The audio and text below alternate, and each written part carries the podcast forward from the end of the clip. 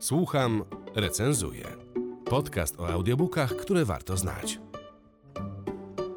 Dzień dobry, z tej strony Rafał Hetman. Zapraszam na 10. odcinek podcastu Słucham, recenzuję, a 10. odcinek to jest ostatni odcinek pierwszego sezonu naszego podcastu. Po tym odcinku robimy sobie krótką przerwę, pojawimy się niedługo z nową energią, z nowymi pomysłami, być może w trochę odświeżonej formie, ciekawszej dla Was. Dlatego już na samym początku poproszę Was o opinię. Napiszcie na profilu Virtualo pod postem promującym ten podcast, co Wam się w tym sezonie podobało, co Wam się być może nie podobało, jakie macie sugestie. Będziemy bardzo wdzięczni za Wasze opinie. Wszystkie sobie weźmiemy do serca i przez ten krótki czas nieobecności przemyślimy sobie, co powinniśmy zmienić, żeby ten podcast był dla Was atrakcyjniejszy, ciekawszy, żebyście go słuchali częściej, no i żebyśmy my mogli Wam opowiadać o różnych, ciekawych, nieoczywistych, rozszerzających Waszą świadomość i wiedzę książkach. Dzisiaj mam dla Was takie książki, bo dzisiaj będę Wam opowiadał o książkach o Dalekim Wschodzie i to będą książki, które pokażą Wam kraje Dalekiego Wschodu z trochę innej perspektywy niż się na co dzień przyjmuje. Być może te książki zmienią Wasze postrzeganie tych krajów, o których opowiadają. Być może pozwolą dostrzec coś nowego w tych krajach, coś czego nie widzieliście, albo spojrzeć na nie z innej perspektywy, ciekawszej. Mnie każda z tych książek dała bardzo dużo, no i mam nadzieję, że jeżeli po nie sięgniecie, czy to w formie audiobooków, czy e-booków, to też Wam przeczytanie tych książek wiele da. Ale zanim opowiem Wam o książkach dotyczących regionu Dalekiego Wschodu, chciałbym Wam opowiedzieć o nowościach, które ukazały się w ostatnim czasie. Zapewne wiecie, wiele premier książkowych zostało z powodu epidemii odwołanych. Niemniej jednak ukazują się nowe książki. Dzisiaj mam dla Was dwie nowe książki. Pierwsza trochę tematycznie łączy się z tym, co właśnie przeżywamy. Są to Prawa epidemii Adama Kucharskiego. Adama Kucharskiego, który jest matematykiem i epidemiologiem.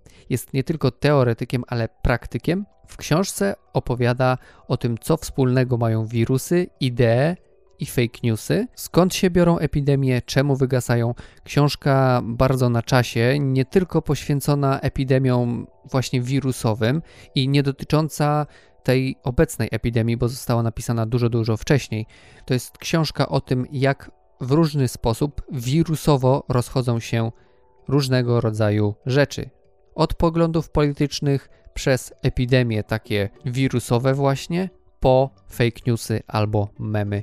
To pierwsza książka, a druga książka to reportaż poświęcony Szwecji. Kraj nie dla wszystkich o szwedzkim nacjonalizmie Wiktorii Michałkiewicz.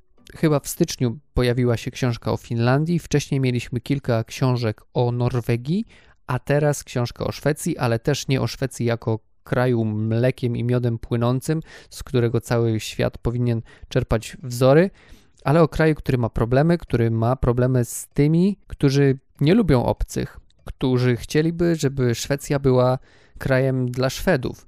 Myślę, że to bardzo ciekawe ujęcie tematu Szwecji. Książkę wydało wydawnictwo poznańskie.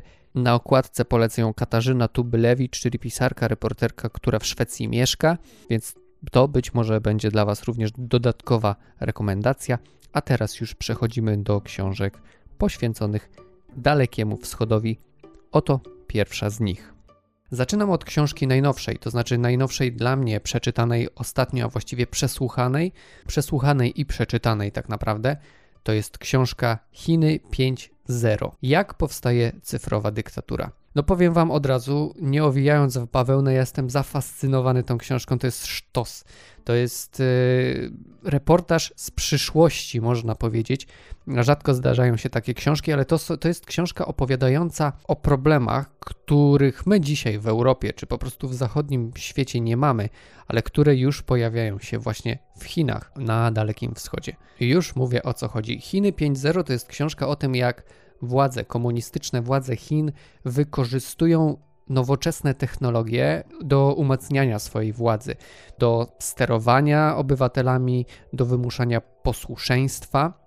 I to jest bardzo ciekawa sprawa, bo Kai Strittmatter, który jest autorem tej książki, pokazuje bardzo ciekawą sytuację, bo z jednej strony Chiny stają się obecnie coraz bardziej konserwatywne, coraz bardziej ortodoksyjne w tym swoim komunizmie, jak gdyby cofają się w myśleniu, nie są tak nastawione na reformy, jak były przed objęciem władzy przez Xi Jinpinga, a z drugiej strony te same władze spoglądają w przyszłość, wykorzystując technologie przyszłości, te, które w Europie będą technologiami przyszłości najprawdopodobniej, albo po prostu na Zachodzie. W Chinach one już działają i działają na potrzeby władzy totalitarnej. I to są przerażające rzeczy, muszę wam powiedzieć, bo to, co się dzieje w Chinach, wygląda trochę jak na przykład z filmu Black Mirror. Był taki serial, nie wiem czy oglądaliście, ja oglądałem.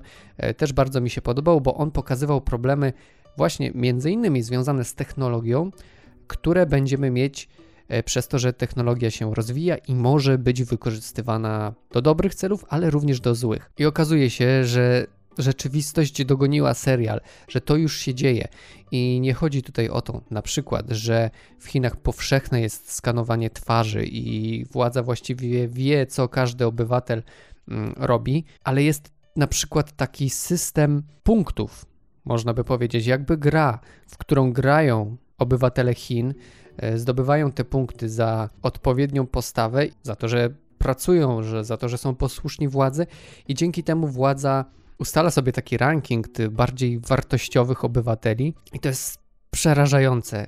Był taki odcinek w Black Mirror, gdzie ludzie sami siebie oceniali i te oceny były powszechnie widoczne dla wszystkich, a okazuje się, że takie rzeczy się dzieją, tylko że nie oceniają nas inni obywatele, tak jak to było w serialu, ale ocenia nas władza. I ta książka jest podwójnie przerażająca, bo z jednej strony widzimy wszystko to, co się dzieje w Chinach i jak technologia zostaje zaprzęgnięta do pomocy dyktaturze, partii komunistycznej. A z drugiej strony Kai Strittmatter pokazuje rozwój tendencji autorytarnych w demokracjach zachodnich, sugerując trochę, że te rzeczy, które teraz są w Chinach, mogą służyć władzy w przyszłości, tej, którą mamy tutaj w Europie czy w Stanach Zjednoczonych, do inwigilacji obywateli, do sterowania w jakiś sposób obywatelami albo programowania w jakiś sposób ich zachowań. Przerażająca, mroczna książka, zapowiedź życia jak w serialu. Bardzo wam polecam Chiny 5.0, jak powstaje cyfrowa dyktatura, Kai Strittmatter. Teraz krótki fragment. Przedstawiciel rządu Ma powiedział do zagranicznych dziennikarzy 11 lutego 2010 roku. Co takiego? Dysydent? Niech państwo sami ocenią, czy w Chinach istnieje taka grupa. Ja uważam to określenie za wątpliwe. Artysta Ai Weiwei był jeszcze w tamtym czasie jednym z najaktywniejszych chińskich mikroblogerów na Twitterze. Opublikował tam swoją analizę słów Ma. 1. Inaczej myślący są przestępcami. 2. Tylko przestępcy myślą inaczej. 3. Różnica między przestępcą a nieprzestępcą polega na tym, że ten pierwszy myśli inaczej. 4. Jeśli sądzisz, że w Chinach są inaczej myślący, to jesteś przestępcą. 5. Tutaj dlatego nie ma inaczej myślących, że wszyscy inaczej myślący od dawna stali się przestępcami. 6. Czy jest tu jeszcze ktoś, kto myśli inaczej niż ja w przedstawionym wyżej rozumowaniu? Ponieważ jednak Ai Weiwei sam był w tamtym czasie człowiekiem inaczej myślącym, jego blogi dawno zostały w Chinach skasowane. Na postawione przez niego pytanie niewielu rodaków mogło zatem udzielić odpowiedzi, bo w Chinach Twitter jest zablokowany. Zaledwie rok później Ai Weiwei sam odsiadywał już 3 miesiące więzienia jako rzekomy przestępca gospodarczy. A teraz będzie reportaż polskiej reporterki Karoliny Bednarz o Japonii.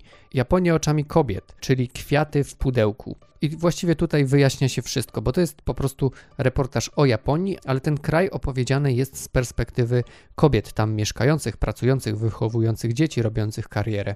Moim zdaniem Kwiaty w pudełku to był jeden z najlepszych debiutów reporterskich 2018 roku, bo wtedy pojawiła się ta książka.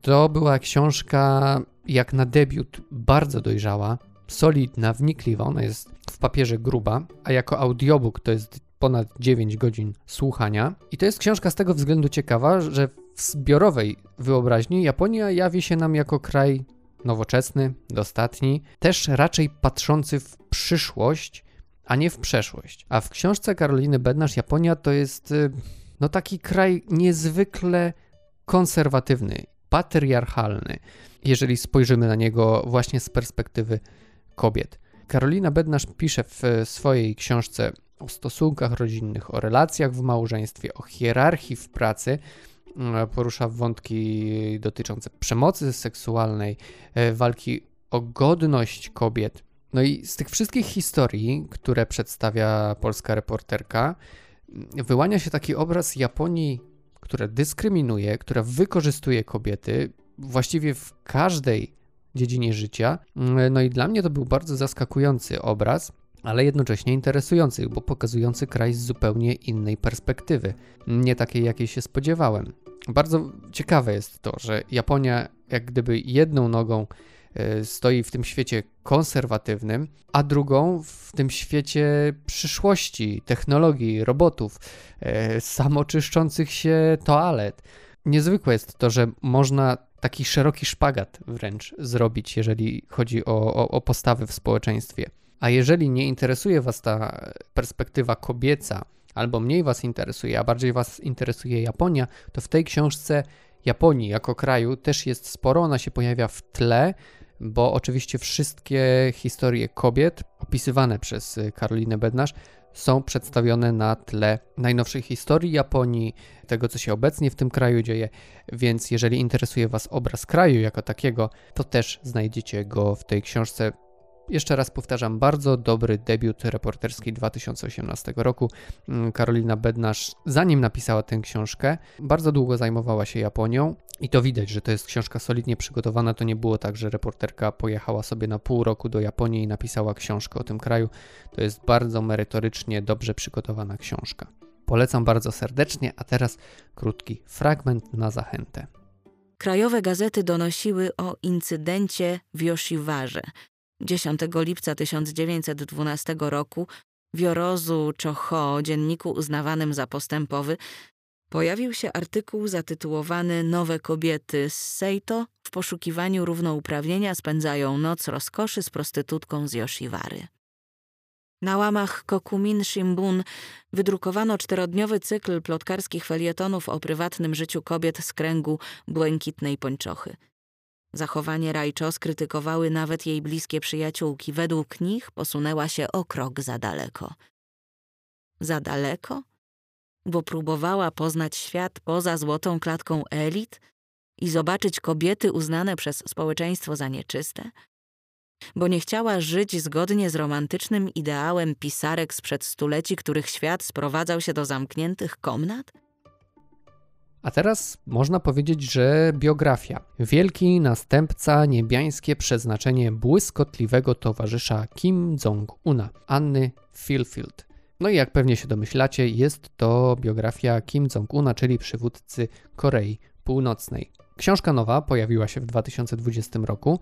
Książka interesująca z tego względu, że jednocześnie jest to biografia Kim Jong-una, ale jest to też bardzo wnikliwy portret tego, co obecnie dzieje się w Korei Północnej, bo autorka dotarła do byłych współpracowników Kima, do osób, które pracowały dla reżimu i dzięki temu udało jej się uzyskać wnikliwe, ale też bardzo świeże informacje o tym, jaka obecnie panuje sytuacja w Korei Północnej. A jak wiemy, dostęp do tego kraju jest dla dziennikarzy bardzo utrudniony. Ten kraj jest właściwie zamknięty i to takie insajderskie spojrzenie. Dzięki temu, że reporterka dotarła do tych osób współpracujących z reżimem, jest bardzo cenne.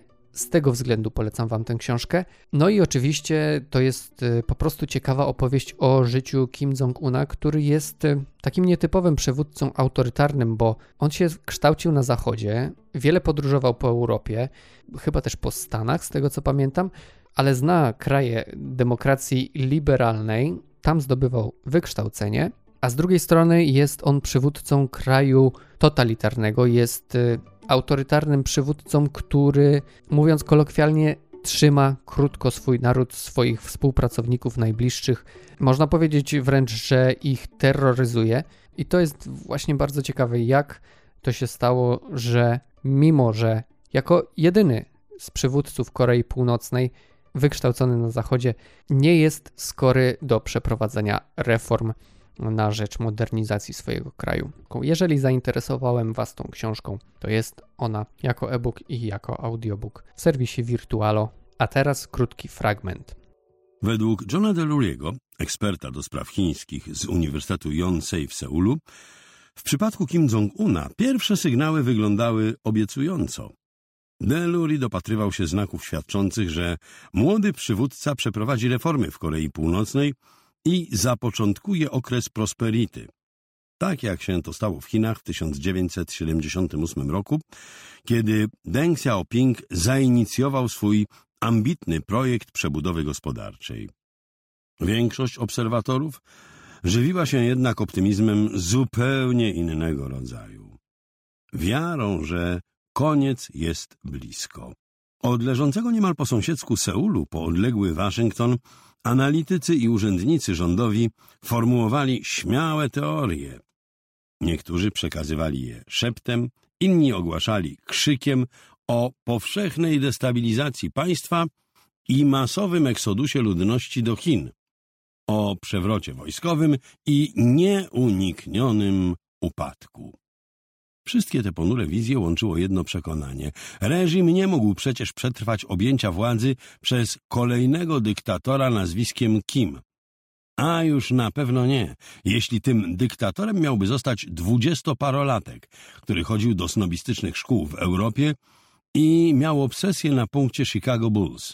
Żółtodziób, bez żadnego doświadczenia militarnego czy administracyjnego. I to już wszystkie książki, jakie dzisiaj dla Was przygotowałem, o jakich chciałem powiedzieć. Przypominam, że są one dostępne w sklepie Virtualo zarówno jako e-book, jak i audiobook, więc wybierzcie sobie formę taką, jaką lubicie. A ja bardzo chciałbym Wam podziękować za te 10 odcinków podcastu Słucham, recenzuję. Mam nadzieję, że Wam się podobało. Mam nadzieję, że czekacie na drugi sezon. Tak jak powiedziałem, napiszcie na profilu Virtualo na Facebooku pod postem promującym ten odcinek, co Wam się w tym sezonie podobało, jakie macie uwagi, jakie macie sugestie. Weźmiemy je pod uwagę przy planowaniu drugiego sezonu. Jeszcze raz dziękuję. Cieszę się, że słuchaliście tego odcinka do końca. Cieszę się, że wysłuchaliście 10 odcinków pierwszego sezonu. Zapraszam na sezon numer 2. Do usłyszenia wkrótce.